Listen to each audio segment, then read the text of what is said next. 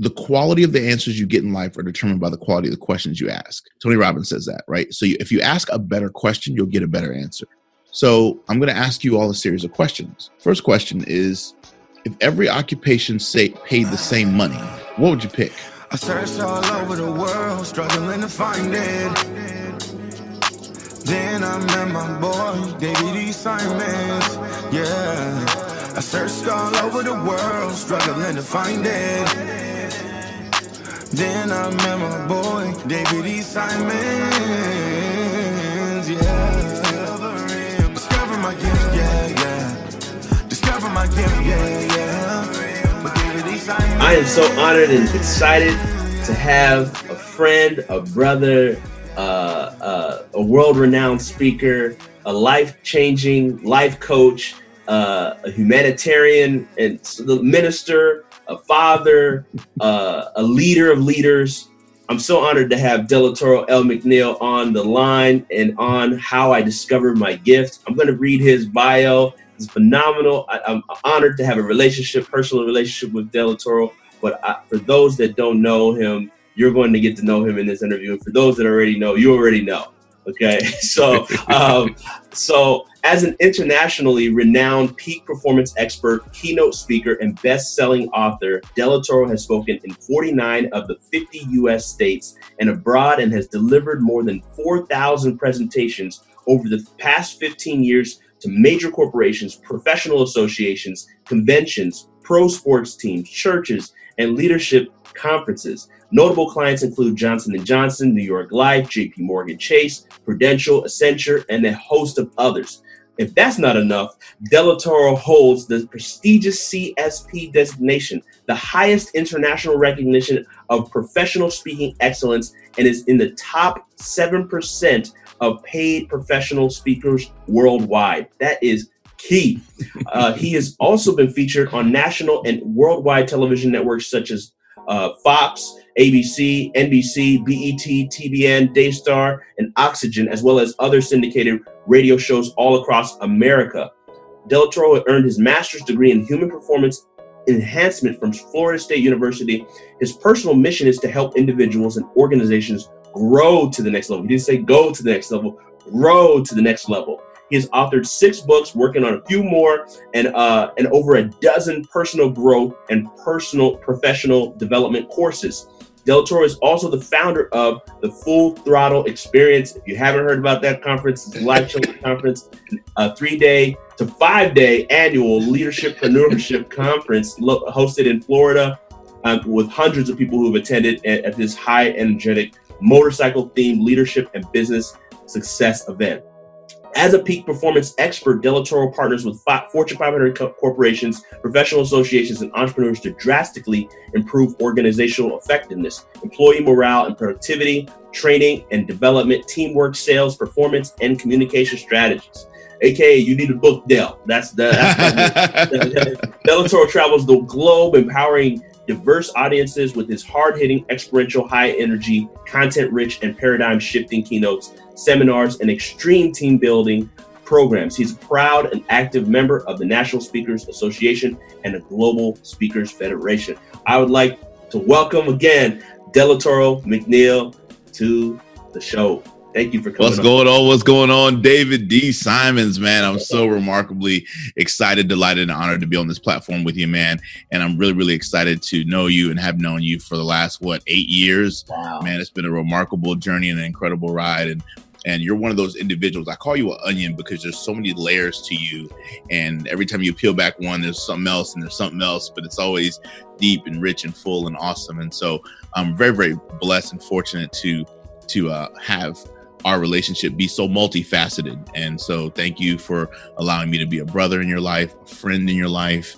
Thank you for allowing me to be a mentor, a coach, advisor, just so many different hats, right, that we get a chance to wear and exchange. And so I'm very, really excited. Thought partner, right? So prayer partner. So I'm grateful for you and I'm grateful for this platform and I'm excited for your listeners and what we're going to encounter today. Oh, awesome, Del. I could spend a whole episode just telling you all about this Del as a person, just a phenomenal person who's been to me in my life, and the impact he's had, drastic. I literally could go through a whole episode of the impact, just from the moment we met to today, just, you know, remarkable. But I want to make sure we get to the things that I know the people are going to be pulling on you from. So Del, can you just take us through your journey? I know that's a very broad aspect, but just take us through the journey of how you got started in your role and what you do in this world. Just take us from childhood to now. Yeah. So for me, right. So part of my story, and I think, you know, it's important that you kind of look back, right. One of the things that I encourage everyone to do is in your journey, you know, it's important to look back, because I really believe that everything that God wants you to do was already on the hard drive. Right. So I believe that your best content is your story, it's your message, it's your journey, it's your sojourn, right? It's your path. And I believe that God gives us all unique individual paths to walk. And so for me, you know, I appreciate all the remarkable accomplishments and accolades. Every time I hear someone introduce me or read my bio, I'm having an outer body experience as it's happening, because in my mind, I believe it all. And I know I was there for it all, right? But it's like, I feel like there's so much more to do, man. It's like, it's crazy. So man, I'm just a humble dude from Florida who was fortunate enough. If you were to ask me what's one of the greatest things that God blessed me with, I would honestly say that he blessed me to figure out relatively early what I was supposed to be doing with my life. And on top of that, now that I trace it back, he gave me parents, and he gave me the upbringing to support what it is I'm doing. Here's what I mean by that. I didn't have a lot of advantages growing up. Came from a very, very middle class upbringing. I was raised in a single parent home. My mom was a Sunday school teacher and an English teacher. So if you're going to be Olivia's kid, you had to be able to talk, right? So I have one other older brother named Michael. Michael took the musician routes. My brother's been a drummer in the church, local church, for like 30 plus years. And so I took the communication route. So from the time, as early as I can remember, David, I was always required to do all the longest parts in the Easter play, Christmas play. I had to play Jesus, Moses, Abraham, Isaac. Every time there was a play, I had to get the long lines. And I'm like, what the heck is this about? Right. And what a lot of people don't understand is that, so I'm memorizing pages and pages of lines. My best friends get Jesus wept. They get like one line, one sentence, right? They got to play like a donkey or whatever. I got to play like a main character. I got to memorize all this stuff. So, and my mom used to, every time there was a play, every time there was a production, every time I had to do anything, my mom would sit 3 or 4 rows back from the front. She'd be like, I can't hear you. Use your hands more. Articulate. She would use all these gestures to coach me as a kid. I'm like 4 or 5 to be more dynamic in front of people. And so she didn't know then that she was grooming. I get chill bumps just thinking about it. She didn't know then that she was grooming the person that I am today. Because then, you know, she had no clue that this industry really fully existed, right? Because if you think about it, just as a quick aside, like the personal development industry is relatively new. I mean, the greats that we all admire and respect, the Dennis Waitleys, right? The Tom Hopkins, right? Zig Ziglar, Les Brown, right? The people that the Tony Robbins, right? The people that we call the Brian Tracys, the folks that the Connie Podestas, these people that we consider the sages on the stage. I mean, that was only 30, 40 years ago.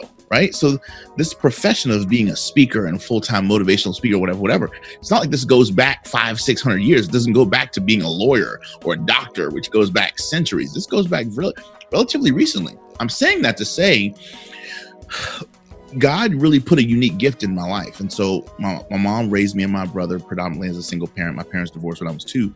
But my dad was a really big influence in my upbringing as well, David, because my father was shot in the upper back twice, fighting for you and I in the Vietnam War, left on the battlefield for dead.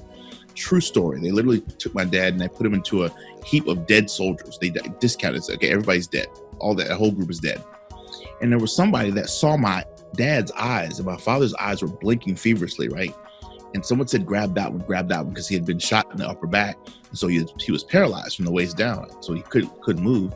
But they pulled him out of this heap full of dead soldiers and they rehabilitated him. My dad could have sat back on a government check his whole life as a disabled veteran, but he decided to become the national director of the Paralyzed Veterans Association of America in Arlington, Virginia for over 12 years. And so he's created policy for disabled veterans all across America.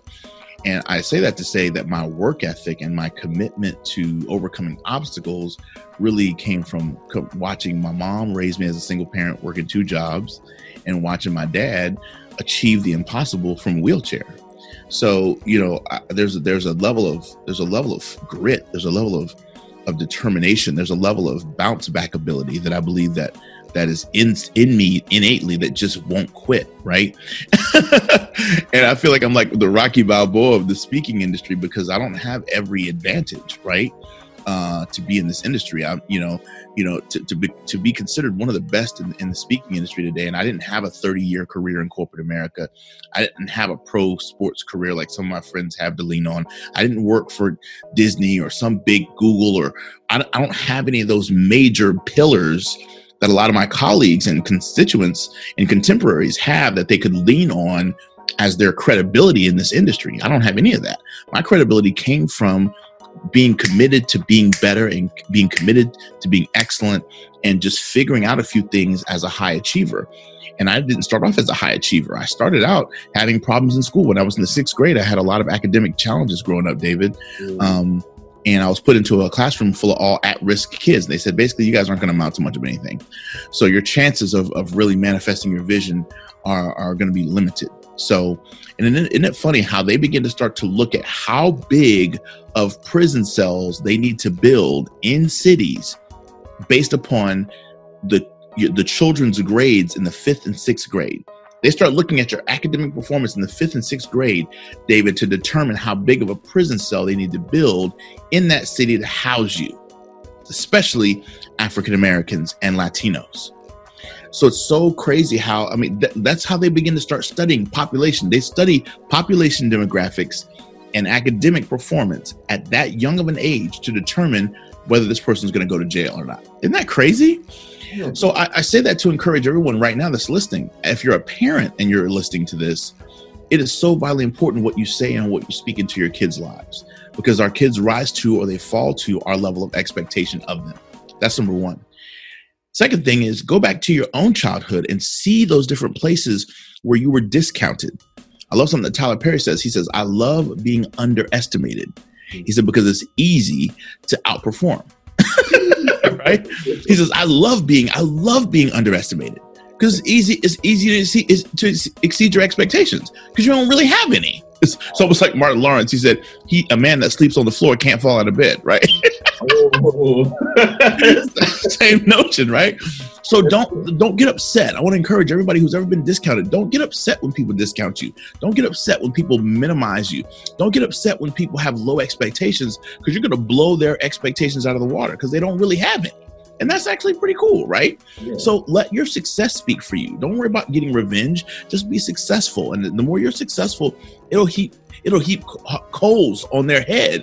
Right. The more you just go out there and execute. So I know this is a long answer to your question, but I'm trying to do some teaching as I'm telling the story to basically help people understand that, you know, for me, bro, it was really just, I took a lot of the disadvantages that I had in my childhood, in terms of my mom remarried a bunch of years later, and you know, my stepdad was kind of a tyrant. He was very, very abusive, physically abusive to my mom, emotionally abusive to my mom, and he was a deacon in the church. So you had this conundrum, right? You had this conundrum of, okay, you know, he's a deacon in the church, so on Sunday he's lifted up holy hands and teaching Sunday school and all that stuff. But then during the week, me and my brother had to watch him be very physically aggressive with my mom. And so I wanted to escape. You know, I didn't really like being at home much. So as soon as I was 14 years old, I got my first job. And what people don't understand is, while I got my first job at 14, because I wanted to help my mom, I wanted to make sure that I could buy my little gold chain with my name plate so I can give it to my girlfriend. You know, I wanted to do all that little stuff, right? So I wanted to get my first job as soon as I was able to work, for two reasons. One, I wanted to make sure that I didn't have to ask my mom for money to do basic stuff. But I also wanted to escape from the house. I wanted to get out of the house so that way I could, you know, have more wholeness. Now let me share how life comes full circle. My daughter just turned 14. My oldest daughter's name is Miracle. She just turned 14. Now, Miracle just started working at McDonald's. My first job was at Winn-Dixie. Miracle's first job was at McDonald's. But the beautiful thing is, I was able to eliminate the negative reason why I started working from her existence. Wow. Come on, somebody. Because part of the reason why I started working was because I was trying to escape being at home because I didn't want to be around that toxic home environment.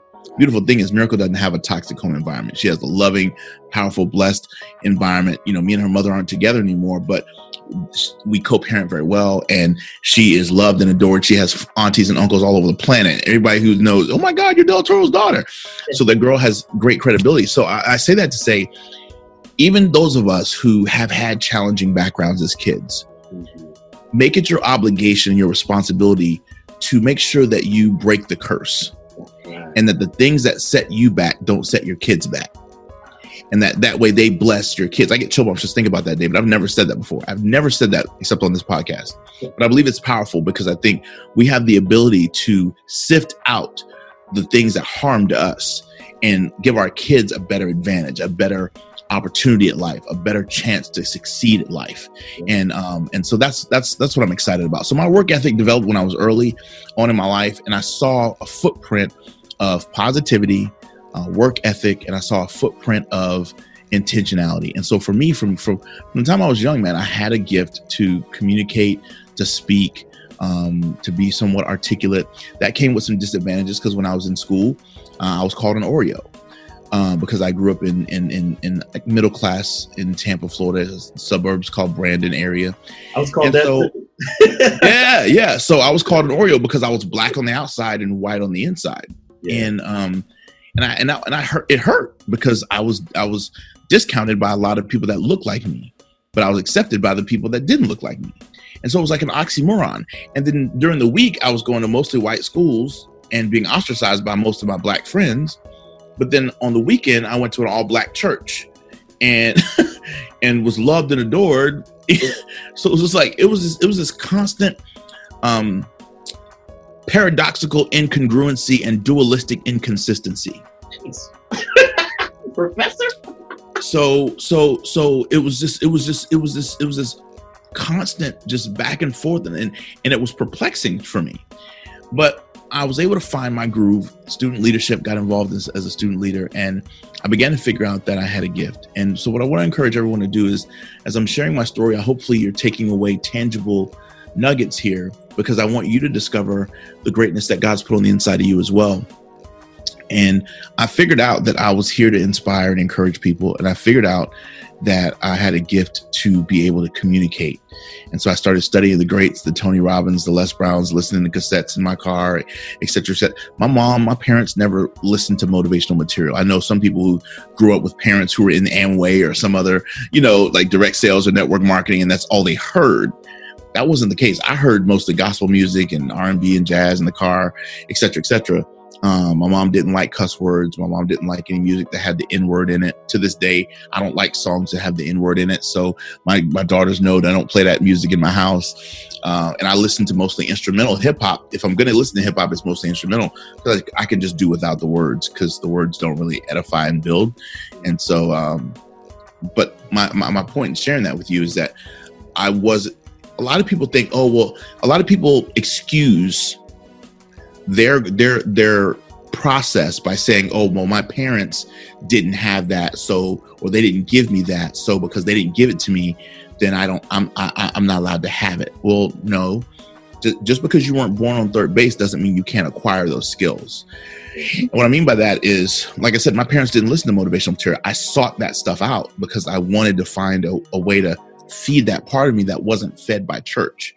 I enjoyed going to church. I liked the songs. I was on the usher board and all that stuff, but I didn't feel like I was called to pastor. I didn't feel like that was what I was called to do. So I had to figure out what I was called to do. So listening to good audios, listening to good materials, what kind of began to start instilling in me that, man, I have this gift to inspire people, to encourage people. Got involved in student government organizations, and I started becoming a student leader. And that's what began to really bring the gift out. So here's the question.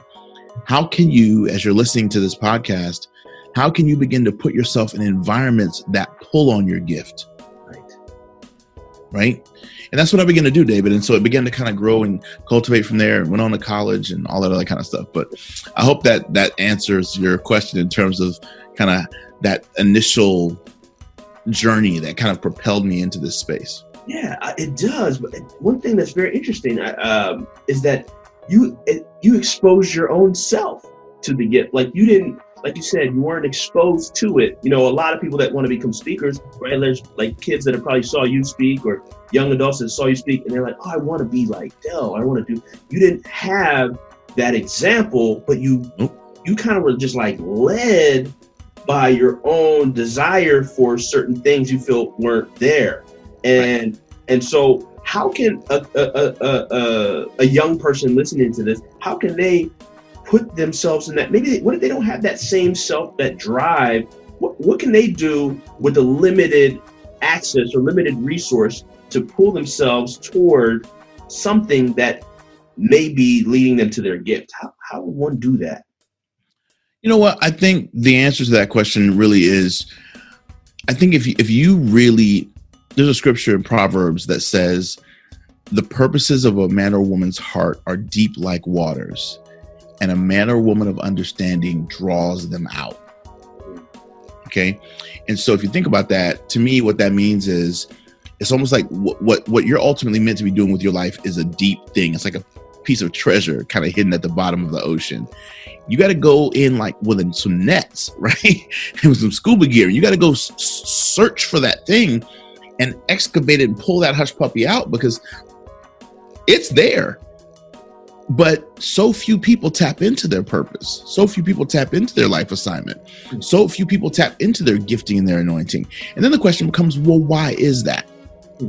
Because we live in a society that doesn't really teach you to go discover your purpose and live it out.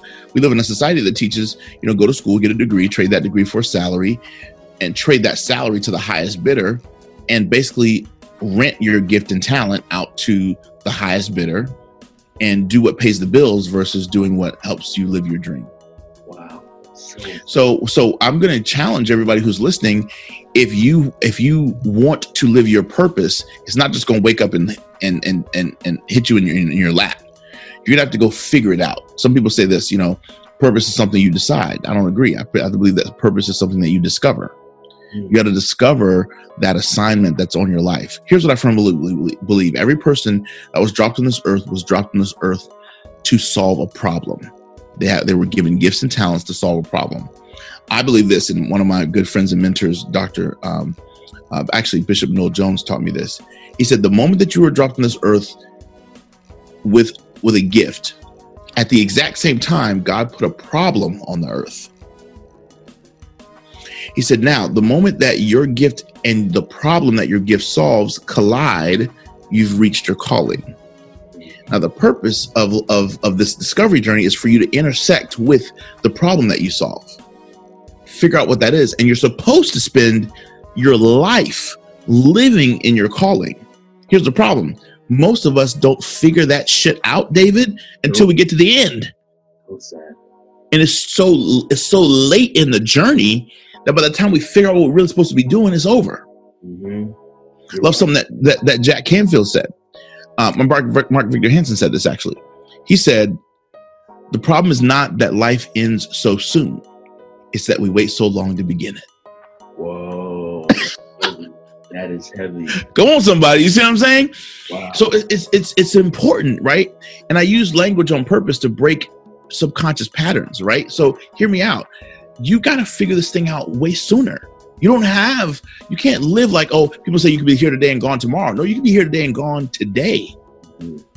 You know, my mom passed away 7 years ago. And although we knew she was dealing with a lot of health challenges, we didn't see it coming. We did not see it coming when she passed. And so that was a big kind of like a wow. It was a gut punch because it wasn't planned. And so what that taught me, David, 7 years ago, was that every day counts and every single day matters. And we have to really live life with that level of intentionality. And if you live life with that level of intentionality, then figuring out what you're meant to do on this earth, what gifting, what problem you, what I say this all the time. You're the aspirin to someone's headache. Right. The question is, how long are you going to let them hurt, right? You're the Benadryl to someone's allergies, right? You're the plunger to someone's stopped up toilet. You got to figure out how to connect what it is that you do to a need in the earth. And when you do that, now, and that need has to be something people will pay for, right? Now you can get paid to make it. You can, in other words, you can make a difference in a dollar at the same time. That's what's up. And that's one of the things that I firmly believe. That's one of my favorite quotes. You know, you were meant to make a difference in a dollar at the same time. And when you get clear about that, you can change the narrative. Absolutely. Oh, we're going to dive deep into that in a moment. But listeners, I know you're getting so much value. Wow. So what I want to ask you is about this gift process, right? Because you were blessed really divinely to be able to just know and navigate and pull it at a young age.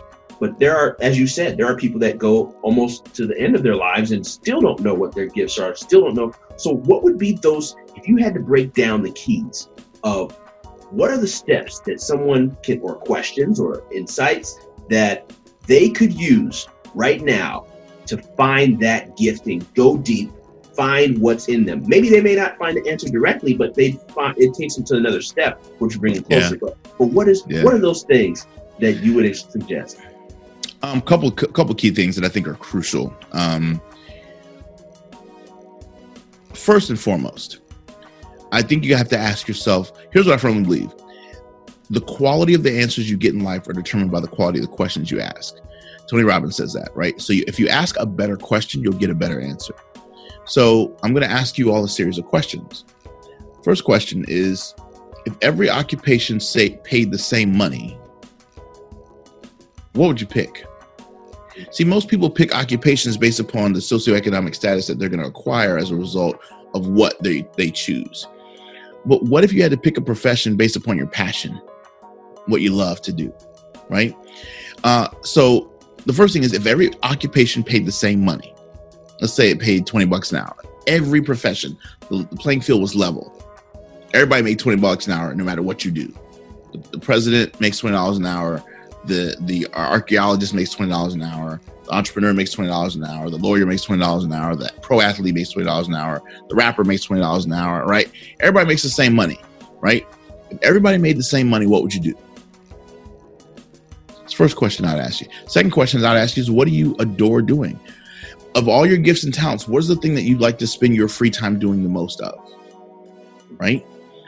That's an important question, because you got to really figure out what you love to do, not just what you like to do, but what you love to do. And when you're doing it, time flies. When you're doing it, it is like one of those things where you just feel the sense of,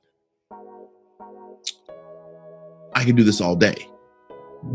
What are some things that you do that take little preparation? You can just execute on it. It doesn't take a lot of thought. You can just almost subconsciously just get into a zone and just flow. Those are natural gifts. For some people, it's cooking. There are certain people who are just anointedly gifted at cooking. There are certain people who have an eye for fashion. There are certain people. And so the problem is, here's one of the biggest things. Most people know what to do, David, and they know what their gifts and talents are. They just don't believe enough in that gift and talent. And so they discount it. Or what we do is we edit our thoughts. If I were to ask you, okay, what is that gift or talent? And so fashion starts bubbling up before you let it really hit you at the top of your brain. You're like, but there's already, couture out there. There's already Mark Echo out there. There's already, Dolce & Gabbana and Tory Burch and blah, blah, blah, right? And so what you've done, Mark Echo and right, there's already Sean John and all this, right? So what you did is you just edited your thought. What you're supposed to do bubbles up. And before it can come out, what do? You edit the thought and you say, but I couldn't do that. And here's why. And so when you do that, you're literally throwing away the answer. Don't throw away the answer. Don't edit your thoughts. Just free flow. Just let it bubble up and just write it down. What do you love to do? Another great question is, what do people always tell you that you're good at? It's hard to see the picture when you're the frame. So at the end of the day, if it's hard to see how amazing you are when you are the encasement of your amazingness. It takes someone on the outside looking back at you to tell you who you are. And the way people look back at you and tell you who you are is by telling you what you're good at. So what do people always affirm about you? And let me pause on that one. If the people around you are not affirming things in you, you're around the wrong people. And there's nothing wrong with the gift, and there's nothing wrong with you. You're just around people that don't have the lens to see you for who you are. Get around folk that's got better contacts. Somebody need to hear that. Yeah, that's. Did you hear what I just said? I'm serious. Because see, there's nothing wrong with me. There's something wrong with the circle that I'm surrounding myself with. And I have to get around the circle that sees me for who I am. Come on, somebody. You see what I'm saying? Come on, somebody. Right. So if you're listening to this, you're like, well, I don't have the right circle. Well, okay, that's your fault. Change your circle. Get around people that believe in you. Get around people that see something in you, see more in you than you see in yourself. Well, you know, I don't. Okay, listen, they're everywhere. If I don't like the people that follow me on Instagram. Okay, unfollow them. Okay, well, I don't like how people on Facebook be doing. Okay, then get off Facebook and start making LinkedIn your main platform. Right. Take the action to execute, to get to exodus from what no longer serves you, and Genesis into what does. Can you say that again? Take the time. I've never said that before. Take the time to exodus out of what no longer serves you, and Genesis into what does. Wow. I hope y'all are taking copious notes. You got to give that one to Ebony. Come on. Fire. Right. So, wow. Now I want to kind of shift a little bit. We're going to go into more of the development phase, right? Because a lot of people, you know, there are a lot of people that don't know their gift, and then there's a group of people that actually know their gift, like you said, but maybe they don't have the belief.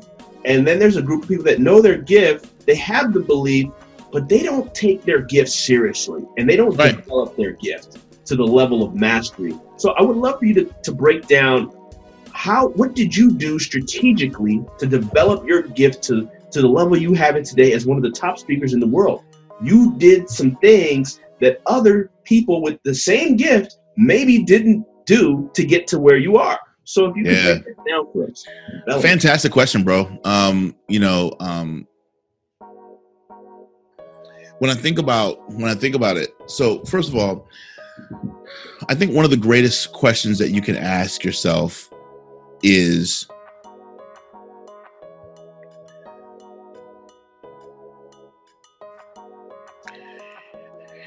if I had 3 days left to live, how would I spend my time? Right? And the reason why I like that question is because it trims all the fat. It gets rid of everything that we superfluously do in our day. And it gets down to the brass tacks of what really matters. So if you had 3 days left to live, what indelible mark would you make, and how would you make that mark? So if the answer to that question is, I would create legislation that does blah, blah, blah, blah, blah, blah, blah, blah, blah with those 3 days. That's how I would leave my legacy. Then law and legislation is really what you need to be doing. If you say, man, oh my God, I would plant some of the most exotic plants I've ever, and I would put them in gardens, and I would go and do this, blah, blah, blah. And that's what you need to be doing. If you say, I would travel and go here, there, and everywhere, and I would document my experience, then maybe you need to be a travel blogger, right? If you say, I would cook this amazing meal for my family, I would write down all my recipes so that I could leave that for, maybe you need to be a chef. If you say, I would speak to as many audiences as I can, I would share my message, I would tell my story, I would inspire, if you say I would lead people to the Lord, then you need to be an evangelist. My point is, when you get clear about what you would do if you only had 3 days left to live, that really gives you a clue as to what you really care most about, and that indelible mark you want to leave on humanity. Once you get clear about what that is, now you got to go about mastering the craft. Because David, you kind of touched on something that I'm going to say a little bit more gangster. There are only 4 types of purpose people on the planet. There is the unconsciously unpurposed, he or she that knows not and knows that they know not, but think and act like they know. Now, that's a fool. You never want to be number one, okay? The unconsciously unpurposed. The second type of individual is the consciously unpurposed, he or she that knows that they know not. You know there's a concept of purpose, but you know you're not operating in yours. The third type of individual is the unconsciously purposed, right? The unconsciously purposed is someone who knows not that they know. So everybody else around you sees that you're amazing at this. Everybody sees it but you. Everybody sees that this is what you're supposed to be doing with your life, but you just haven't tapped into it. And you just talked about that, right? And then the fourth kind of person is the consciously purposed, he or she that knows and knows that they know. And that's where I want you to get to. I want you to get to level number 4, where you are consciously purposed. You know that you know, and you get out there. Once you discover, for me, once I discover, okay, speaking is what I want to do, where can I go to start developing this gift, right? Because here's the truth. Write this down. Whatever you water grows. Think about that. Whatever you water grows, whatever you put time into is what's going to grow. So if you water your job, all you're going to do is harvest more job. But if you water your job 50% of your day, then you go water your side hustle 50% of the day, the side hustle is going to grow. Come on, somebody. And then you can leave your job to go out and make the side hustle happen. But you got to get clear about how you develop your gift. So first thing I sought out was people who were already doing my gift, right? Scripture says this, there's nothing new under the sun, which means that at some level, something about what it is that you want to do has already been done. Maybe it hasn't been done at your level, but there's something about what you want to do that's already been done. There were plays and productions before Tyler Perry came along. He just took it, poured gasoline and every other accelerant on it and blew the thing up, right? Does that make sense? There were talk shows before Oprah Winfrey. She just came, and so there was some, there you could, she looked at Phil Donahue. She looked at other people who had already come before her. Does that make sense? There were actors before Denzel Washington. There were performers before James Brown. Come on, somebody. There were entertainers before Michael Jackson. What's my point? There was somebody that came before you. There was a Myles Munroe before there was a Delatorro. Does that make sense? There's people that go before you. There's always a John the Baptist that comes before Jesus, metaphorically, right? So there's already somebody out there who's doing what you want to do. You just have to go find it. I say this all the time, success leaves clues. You just have to go find them.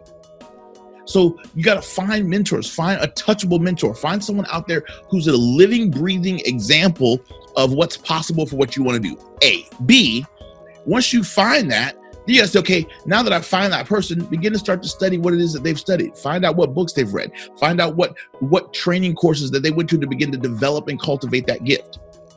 Once you've done that, then you got to say, okay, hey, you know, how can I put my secret sauce on it? How can I put my funk on it? Because the world doesn't need another annoying echo. They need an original voice. Woo, can say that again. Oh, the world does not need another annoying echo. They need an original voice. So now you got to say, how do I add my secret sauce to it? How do I take what's in a can and create a masterpiece by adding my own stuff to it? I create your own recipe for success, right? And so what I began to do is I sought out, so for me in the speaking world, I sought out my mentors and I began to start doing what it is that they told me to do. And every time, watch this, here's another secret to success. Whenever my mentors were in my town, or even if they weren't, I traveled to go put myself in their environment. I paid the money to go learn. I sat under the right coaching. I paid to go to conferences and boot camps and mastermind retreats. There's two ways to get wisdom, mistakes or mentors. And if you're going to get a mentor, there's two ways to get mentors. Either you seek to serve or you pay to play. I'm going to say that again. There's two ways to get wisdom. So if you need wisdom in anything, there's two ways to get it, mistakes or mentors. You can bump your head a zillion times, or you can find a mentor. I prefer mentors. Once you choose mentors, there's two ways to get mentors into your life. You can seek to serve, or you can pay to play. I've done both. Sometimes you have to pay to play first to get in the access to get to them. Once they see that you're serious and hungry, then you can serve them once you get in the door. And sometimes you can serve until they open the door. It just all depends. But so I want you to think as you're listening to this podcast right now, which one are you going to do? Who is it that you're going after, and how can you get your way in? Seek to serve, pay to play. That's right. Wow. Does that make sense? So that's what I began to do, David. I began to start seeking out the mentors. I found the groups, the associations. There's an association for everything. There's a professional association for everything. So no matter what your career aspiration is, you can find someone out there who's already doing it, and they meet in groups and they learn best practices. They network, they share ideas, they share struggles, et cetera, et cetera. So find the association. I don't care if you do gaming. If you're a video gamer, there's tons of associations. There's conferences, there's conventions, there's Comic-Cons, there's everything for gamers. If you're into Comic-Con, if you're into anime, it doesn't matter what you're into, basket weaving, you can find an association at a conference or a convention where people that love that stuff gather. Let's go to those places. Begin to start to meet people, shake hands, exchange business cards, right? Be a vendor at these places. Go visit vendor tables. Begin to start collecting information. Say, oh, wow. If you want, I have a lot of friends right now who are creating their own like their own oils and stuff. Like I have some female friends who do hair, but what they're starting to do is they're starting to create their own line of like like hair care products, instead of just the ones that you normally get from the store, they're actually buying their own ingredients and they're creating their own stuff so that as they're doing hair on women, they can sell the stuff as they're doing. I know barbers who not only trim the guy's hair, but now they actually sell these men the beard oil that goes along with to maintain the beard. So instead of me sending you to Walmart to go buy Dudley's, you buy the stuff directly from your barber. Now that barber has an extra income stream because now they're selling their own product. In addition to the service of the haircut, they're selling the product of the oil to maintain their beards. What am I saying to you? These are things that you would learn by going to conferences and conventions and spending time at vendor booths and understanding. You'll understand sales and marketing. You'll understand how people use pamphlets and banners and this, that, and the other to begin to how do they add people to their email list. Study what's happening. Yeah, that's gold. I love that. I know the listeners are going to take massive value from that. But Del, I think there's another component that you talked about earlier that you infused with that, because You like you said, you put yourself and develop yourself, put yourself in rooms with amazing mentors like, you know, John Maxwell is one of your mentors, Les Brown, Willie Jolly, and TJ, Dr. Myles Munroe, and the list goes on and on. But if you didn't have what your dad also instilled in you, the work ethic, right? It doesn't matter what room you're in, right? And if you don't put in that work, because a lot of people think that, you know, you just fell to the top. You didn't fall to the top. You know, no. You had a lot of work ethic. And can you speak on that? Because I think people think to become a speaker in the top of the rung, top of the levels that you've obtained to is I think they minimize the work part that goes behind the scenes, the amount of hours of practice. I mean, you think about a LeBron James, a Michael Jordan, a Serena Williams, like an athlete. There's so much development and hours behind the scenes that we don't see that's produces what we see. So it's the same thing for a speaker. If you could just speak on that, because I don't think a lot of people understand the development that you put into your own self as far as your work ethic. Yeah, man, I appreciate that. And I think that's so important. I love something that Will Smith says. Will Smith says, you might be stronger than me, you might be faster than me, but you'll never outwork me, right? And then Kevin Hart says it like this.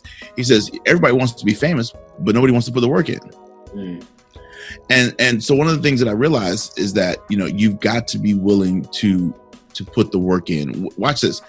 You know, it's funny because people think that to become an entrepreneur, you actually work less than you do working for someone else. And one of the things that I teach people is if you're going to be an entrepreneur, you're going to work harder than you did when you worked for someone else. Now, the thing is, you get to do what you love.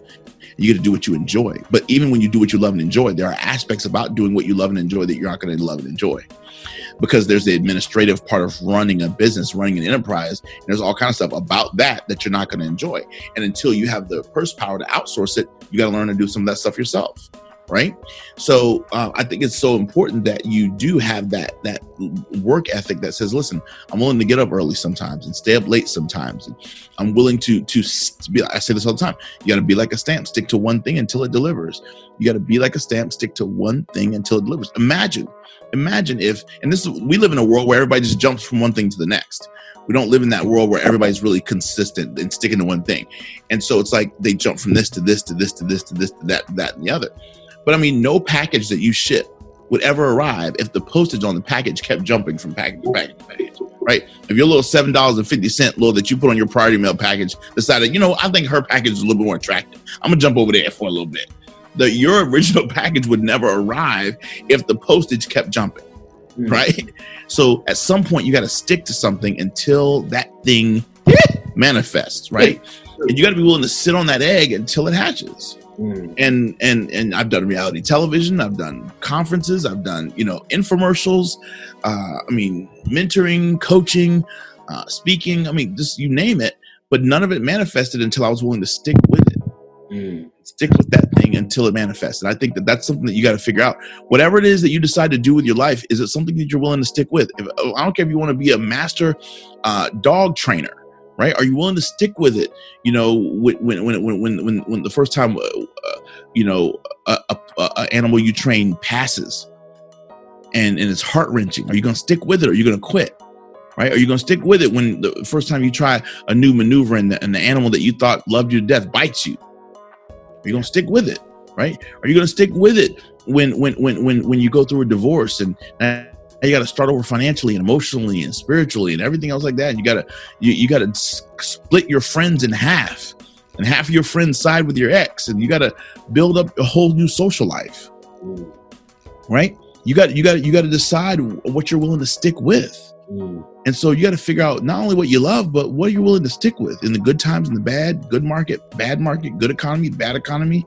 You know, before social media, I mean, when I was building my speaking career, social media did not exist. The only thing that was out was MySpace when I was building my speaking career. That was it, you know? And so YouTube wasn't around. There was no such thing as Facebook. There was no such thing as Google. Google did not exist. There was no such thing as Airbnb and Waze and all these are new things that have just come out, right? And thank God I've been able to keep my business afloat before, during, and after all these amazing new innovations that have come along. But you've got to be willing to put the work ethic in, and you've got to be willing to stick to it. So there's two aspects. It's the work and it's the perseverance. Because I know people who have good work ethic, but as soon as they encounter one storm, they quit, right? So that's where it's more of a perseverance, which is the push throughing adversity. That's why I wrote a book called Thriving Through Your Storms, because you got to be willing to push through and not give up when it gets difficult, because it's going to get hard. It's going to get challenging, right? You're going to experience setbacks. And if you're not, and here's one of the biggest things, David, that I think stops people from making the transition from their job into living their dream full out is most people aren't willing to work as hard for themselves as they are for someone else. Whoa! I can't tell you how many people I mentor and coach who say, "Oh, I want to be a speaker. I want to change the world. I want to help people. I want to do all this great stuff," but they don't want to put a tenth of what they put into a 30-year career in something else into this. But then they just want it to just blow up for them. I'm like, okay, you were a vice president of so-and-so bank for 25 years. Did that just happen overnight? No. Did you have to put in late nights and early mornings? Yep. Did you have to do this? Did you have to sacrifice? Boom. Did you have to do this? Did you have to eat humble pie? Yeah. Did you have to, climb to the top, fall over 25 years? Yep, absolutely. Did you lose friends? Yes, absolutely. Did you make new friends? Yes, absolutely. Did you go through relationship changes? Yes, absolutely. Right? Did you fall flat on your face in front of people you loved and care about? Yes, absolutely. They say they did all that. Okay, but how come you're not willing to do that in your own business? And a lot of people aren't willing to take that amazing work ethic that they had in one industry and parlay that over into something else to create the success. Wow. And if you're not willing to parlay, then you can't. You can't expect it to manifest. That's great. I never thought about that. That's definitely a lot of thought for those to think about right now. So now I kind of want to talk about the third level, right? So we talked about the discovery phase. We talked about the development. So just hopefully everybody, you're taking notes. Dell gave you a bunch of insights. This is an episode you're going to need to listen to like 12:30. I'm telling you. Dell just gives you so much wisdom in a short amount of time. So we've talked about the discovery. We've talked about the development and the hard work ethic and surrounding yourself in the right environment. But now I want to talk about the part that I feel is the least talked about part, and a part you have an amazing command on is the distribution, right? Distributing gifts. Now taking what you said, making a dollar and a difference, right? Yep. A lot of people can develop that gift, right, to this certain level, certain plateau. Now they've got this mastery, but now they're struggling with, how do I make money off of becoming this master dog trainer? How do I make money off of becoming this master amazing speaker or whatever it is? So can you talk to us about the principles? Because I know one thing you've always said is that you are, and I may butcher it, you can correct me on this, but you are a full-time marketer and a part-time speaker, meaning that you speak full-time. But what I mean is that you spend even more time on the business of your craft and your craft shown out there. So exactly. Yeah. You're going to spend, so I love how you broke that down into the what was the first phase? What was the first D? Discovery, the development, and the distribution. Gorgeous D's, brother. Gorgeous. And so I think what's powerful is in order for us to get to distribution, you got to, if you didn't do a good job at, watch this, if you didn't do a good job at mastering your craft during the development phase, then you're putting glaze on stale donuts. We call Dell the metaphor monster. He said it again. Oh my goodness. If you do not, if you're distributing without mastery, if you have not taken the time to really develop the gift, and you go straight from discovery to distribution, and you skip over development and mastery, right? Then you're putting glaze on stale donuts, because you're putting glitz and veneer and you're putting polyurethane on foolishness, because you haven't mastered your gifting yet. So it looks great, but it's whack. That's right. Right? And that's not I have a guilty pleasure. I am not the person to ask to go pick up Krispy Kreme donuts for the office meeting, because half of them be gone by the time I get to the office meeting. Because but what I love about a Krispy Kreme donut is that it's gorgeous on the outside and soft and warm on the inside. It is just as good inside as it is outside. So don't let your marketing take you where your live presentation can't sustain you. Woo! Message. Okay? And we live in a world now where marketing is cheap. You can get everything on Fiverr now. So you can do all of this stuff to distribute, but what am I distributing if I have whack? If I have a whack product, make sure your product is tight. And once your product game is tight, then you can share it with the world. So I made sure so as a part of my development, I joined Toastmasters in college, David. I joined Toastmasters when I was in graduate school at Florida State. We met in the back. We met in the back room of a Western Sizzler. And I was just started working on developing that gift of speaking, et cetera, et cetera. My mentors helped me develop the gift of speaking. NSA helped me develop the business side of speaking.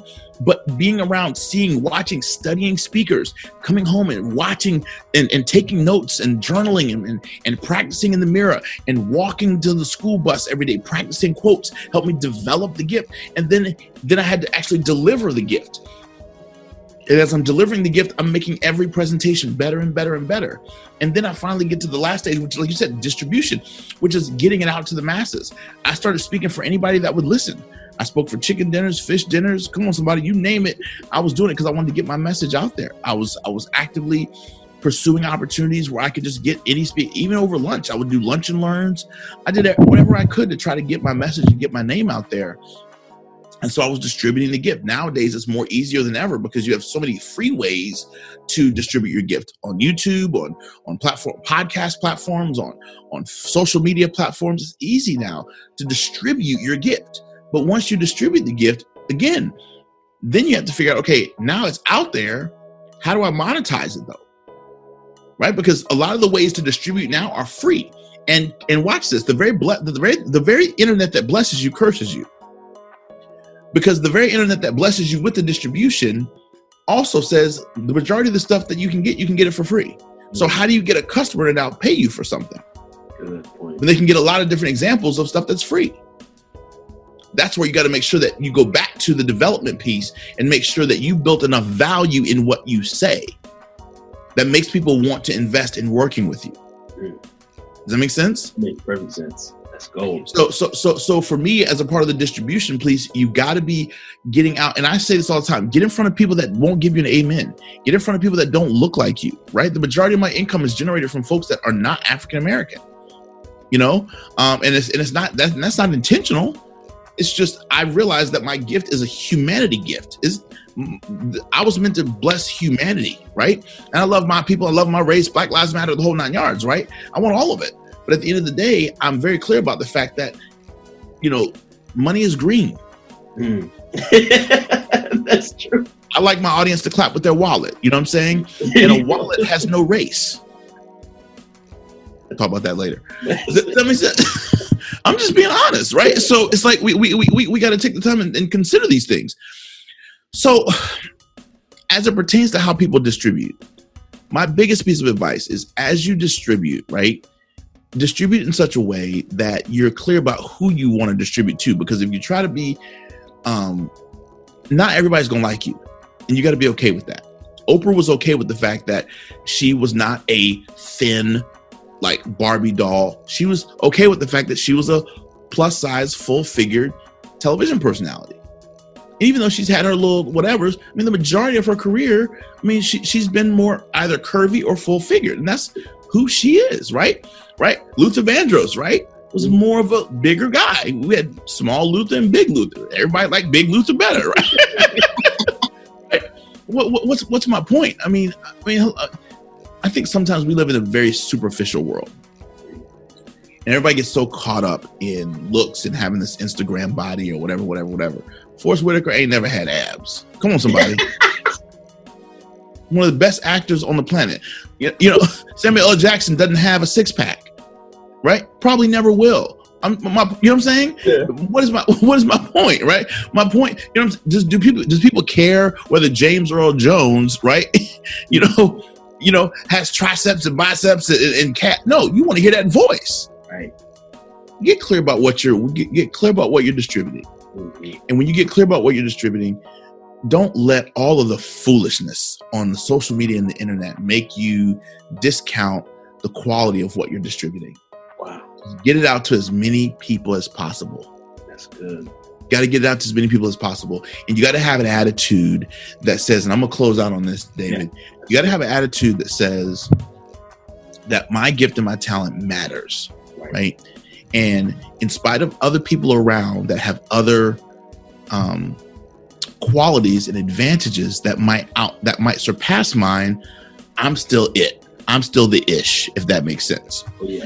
And I say that, and because, you know, one of my mentors, Dr. Myles Munroe, taught me this years ago, and I've taken the metaphor and expanded it quite a bit ever since.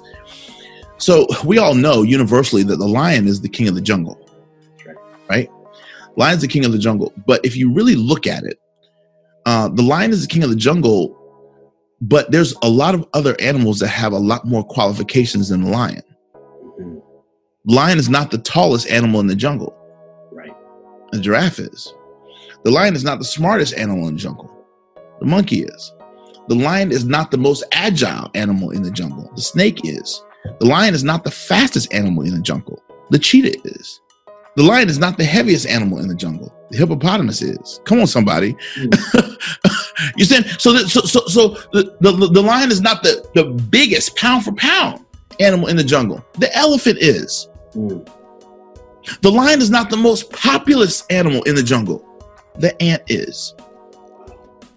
But yet, right, with all of those things that it doesn't have, it's still the king of the jungle. Why? Because he believes that all those other animals are lunch.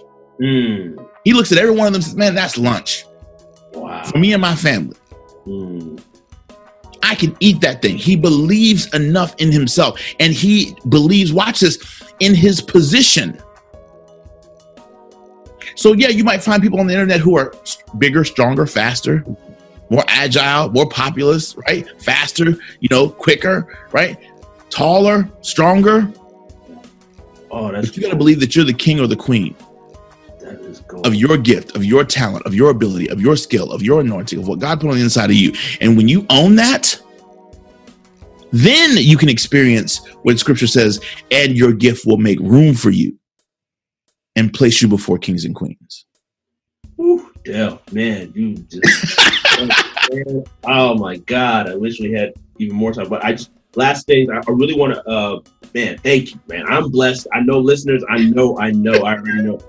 Our listeners are called doers, so it's time to do on all these things that Del has said and shared with us. But Del, obviously, as we believe in the power of distributing one's gift, that one of the ways is you have to market your gift. So could you tell us about some of the resources and the ways that people can, and we're going to have this in the show notes, all the different links, but tell us some of the resources and programs and things, because I know a lot of people are going to want to learn from you and take their speaking gifts or learn from you to how they can develop themselves.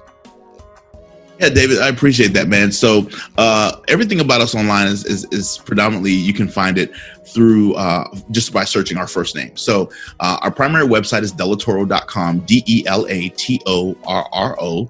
That's DELATORRO. Delatorro.com is our primary website. And we have several books that are available on Amazon. If you're an Audible person, if you like listening to audio books, we have several books that are on Audible that you can take advantage of. One of the best books that I would love, I think it would be a great initial starting point for you, if you've enjoyed this conversation and this narrative about speaking and developing your influencer gift of speaking and communication, is a book that I wrote, book number 7, which is called Platinum Presentations, 52 Tips to Speak with Confidence, Win Your Audience, and Grow Your Bank Account. And you can go to PlatinumPresentationsBook.com. That's PlatinumPresentationsBook.com to pick up that book and that audiobook. You will love it. It's a phenomenal introduction into my teachings on public speaking and presentation. And I think the very next level stage that you can go to from that is our brand new online course, which I'm so incredibly excited about. And that's called Crush Your Sales, Profitable Persuasive Presentation Skills for Sales Professionals and Entrepreneurs. And if you are someone whose income is predicated upon your ability to give presentations, and that's so many different people in so many different industries, then you must, absolutely must, register and enroll in our brand new online course. And the website for that is crushthesale.com. That's crushthesale.com. And that's a fantastic resource. I'm gonna give you a quick tip while you're listening to this podcast. If you go and order the course, Crush Your Sales, from the website, crushthesale.com, we actually bonus you the book that I just talked about, the Platinum Presentations book. We actually bonus that book to you when you buy the course. So if I was you, what I would do is I would jump headlong into allowing me to become an online mentor of yours through our incredible online course that your mentor, because you're listening to this podcast, David E. Simons and his incredible organization helped us to create this amazing online course called Crush Your Sales. And so I would go to the website, get the online course. It comes with a bunch of free bonuses, and the book is a part of that free bonus. So that's what I would do. I would start with that, because then you're going to get 30 videos of me, with me, one-on-one, downloadable PDF worksheets that you can use to go right along with the content. And it's a fantastic way to take yourself to school, to grow, to nurture, to cultivate yourself, so you can cultivate those skills. Make sure you follow us on all of our social media, everything on social media, Twitter, Instagram, LinkedIn, Facebook, is all at Delatorro. So just follow us on all of our social media platforms. We're really intentional about growing our Instagram right now. So make sure you jump over to Instagram. We do something called the Delatorro Dash, where we take 60 seconds and we share powerful motivational monster tips. And these are all like in the form of metaphors, which is crazy. And they'll just bless your whole life. They really will. So follow us on Instagram at Delatorro, and we'd love to just stay connected with you, help you grow, help you stretch, and help you get 1% better every day. I love it, Del. I just had to hit you with our final question, which we ask every attendee, and I know you got to run, is this question. Del, what is the difference? And so we're going to have all that in the notes. Please buy up everything Del got. He's got so much value to offer. What is the difference between one's gift and one's purpose? What's the difference between one's gift? So your gift, in my humble opinion, your gift is the... So for example, my gift is the ability to speak. My purpose is to heal, transform, accelerate, amplify. Does that make sense? So your gift is the actual tactical skill. Your purpose is how you use that tactical skill to heal, bless, and enhance humanity. Fire. Does that make sense? So if you're the aspirin to someone's headache, right, the actual aspirin itself is the gift. How you show up in places to distribute that gift to help heal humanity is living out your purpose, right? So you might say, okay, I want to heal single moms with my aspirin. Awesome. I want to heal hurting entrepreneurs with my aspirin. Awesome. Because a headache is a headache. There's a million people that have headaches. You can solve headaches for different people. You get some people like to solve headaches for celebrities. Great. I have friends of mine who life coach for celebrities. So they've geared their coaching practice to coach celebrities. They like to coach high affluent people. That's the problem they decided to solve on the earth. Great. I know certain people who like to preach in the inner city. They just love that gully gritty kind of, right? That's their thing. That they're using their same aspirin. They're just solving a problem for a specific demographic. So gift is the tactical. Purpose is the execution and how it is used to heal humanity. Wow. Well said. Well said, my brother. Thank you so much. Listeners, I know you were blessed. I was blessed. Everything that knows. Oh my goodness, this was definitely one of the best episodes we've ever done here. So thank you, thank you so much. Love you, brother. Proud of you, man. Thank you, sir. Wow, tremendous. I searched all over the world, struggling to find it. Dear listener, I would like to thank you so much for listening to How I Discovered My Gift with yours truly, David D. Simons. As a token of my appreciation, I would love to give to you my most important piece of work to date, and it's called the Purpose Gift Tape. It's a motivational mixtape geared towards helping you to identify your gifts, which ultimately lead to you discovering your purpose. This is a 6-track album I poured my heart and soul into. It includes beautiful beats and amazing spoken word over it, and I'd love to give that to you as a free gift, as a token of my appreciation for being a part of the community. So to get your copy, all you need to do is go to podcast.daviddsimons.com. That's podcast.david, the middle initial D, Simons, SIMONS.com, and get yours today. Thank you for being a listener. I'll catch you on the next episode.